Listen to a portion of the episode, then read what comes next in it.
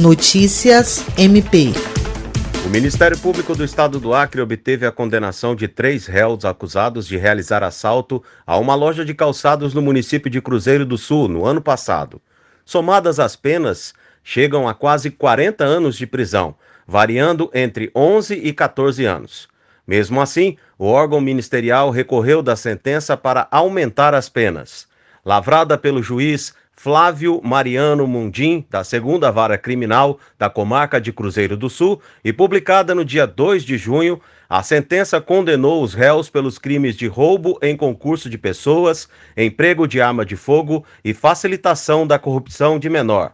Segundo a denúncia, o trio, com a participação de um adolescente e mais duas pessoas não identificadas, premeditou e executou o assalto utilizando arma de fogo, um aparelho celular e ainda 500 reais pertencentes ao estabelecimento comercial foram roubados. William Crespo para a Agência de Notícias do Ministério Público do Estado do Acre.